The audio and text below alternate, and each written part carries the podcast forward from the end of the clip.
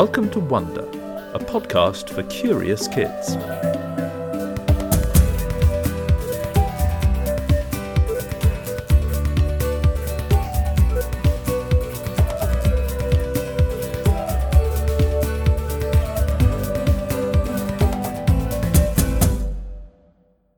Hello, Wonder.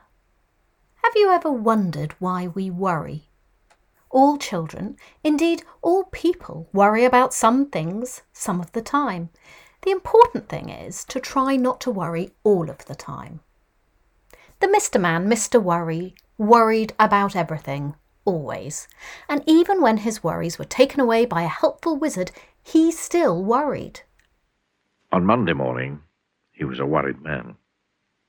Oh dear. What do you think was worrying him? Can you guess? He went to see the wizard. Oh dear, said the wizard when he saw him standing on his doorstep. What's worrying you now? I'll tell you, said Mister Worry. I'm worried because I don't have anything to worry about. And he went home to worry.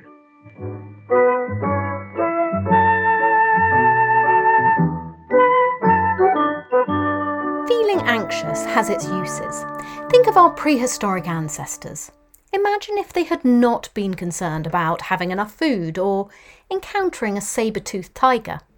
The simple answer is they'd be dead and you and I wouldn't be here.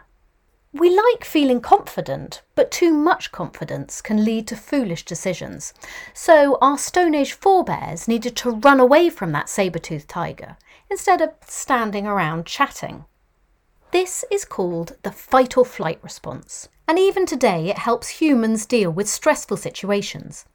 When you're scared, your body releases a hormone called adrenaline. This makes the heartbeat faster and stronger, which means more blood is pumped into the muscles and the brain, so they work harder. And the body does other clever things as well.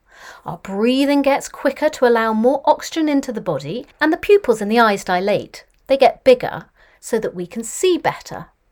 At the same time, the body slows down other functions like digesting food and making urine. Imagine how awful it would be if you needed a wee when you're faced with a life or death decision. Children are unlikely to have the same worries as their parents or even their grandparents. Parents may worry about their jobs, while for a grandparent it could be about their health or being lonely. And we all worry about the people we love. It shows we care. You may worry about starting a new school or going away without your family, overdue homework, giving a talk in front of the class, getting into a sports team, or a part in the play. People also worry about what's expected of them and whether they can reach those expectations. We all worry about what others think of us and what we look like. Am I too tall or too short, too thin or too fat?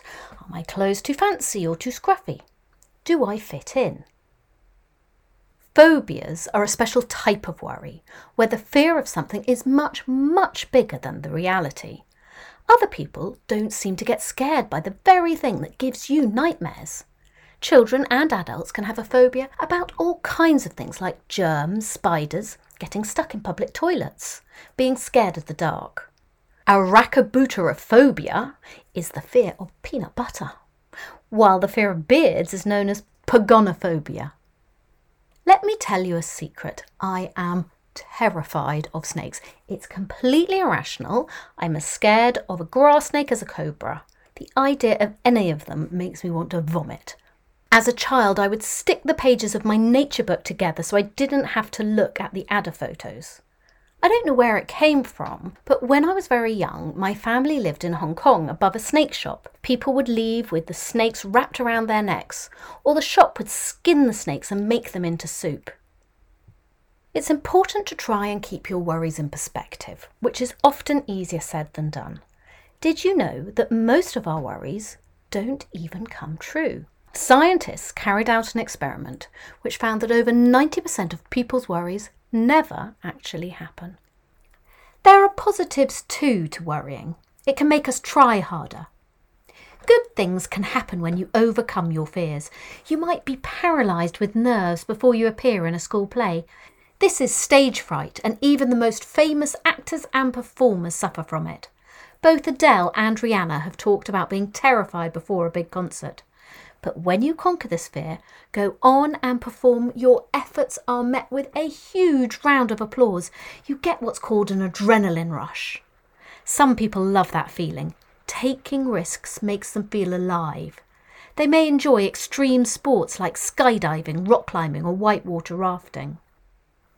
And we get things wrong.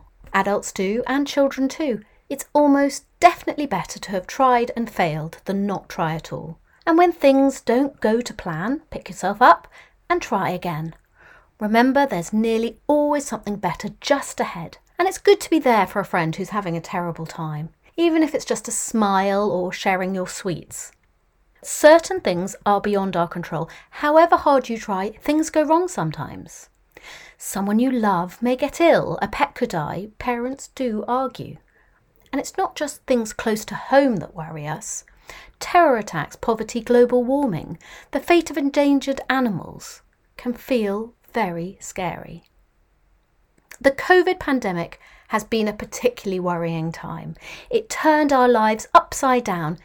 It also made us realise how important some ordinary things are. Going to school every day, spending time with our friends, hugging our grandparents. But try not to let your worries fester. Letting them build up can make you feel worse. You might need to be brave and confide in a friend or someone you love and trust. And there are things you can do. Spending time with animals can be wonderfully reassuring. Your dog or cat seems to love you no matter what, and they don't ask for much in return. When you're feeling a bit jangly inside, sitting quietly and stroking your rabbit can make it feel a tiny bit better. Solving a problem yourself is even better than getting someone else to fix it. When you overcome an obstacle, no matter how small, it gives you a wonderful sense of confidence that will help you master future challenges. And there are certain techniques we can use to stop these worried feelings. Here's an exercise that I was taught by a psychologist friend. Are you ready? Look around you and name five things you can see. Go on. The sky, the car, your mum. What about two more? Then four things you can hear. My voice, a bird outside. Finished? Next, three things you can touch. You can reach high or down to the ground. Now two things you can smell. And finally, stick your tongue out. One thing you can taste. I tasted my puppy's fur. Exercises like this won't take your worry away, but it helps you look outwards rather than inwards. We live in a fast-paced world. Things seem to be hurtling forward at one hundred miles per hour, and that can make you feel more worried. Maybe there are times when everyone seems so busy they don't have time for you. You might question whether your worries are important enough. But take a breath. Slow down.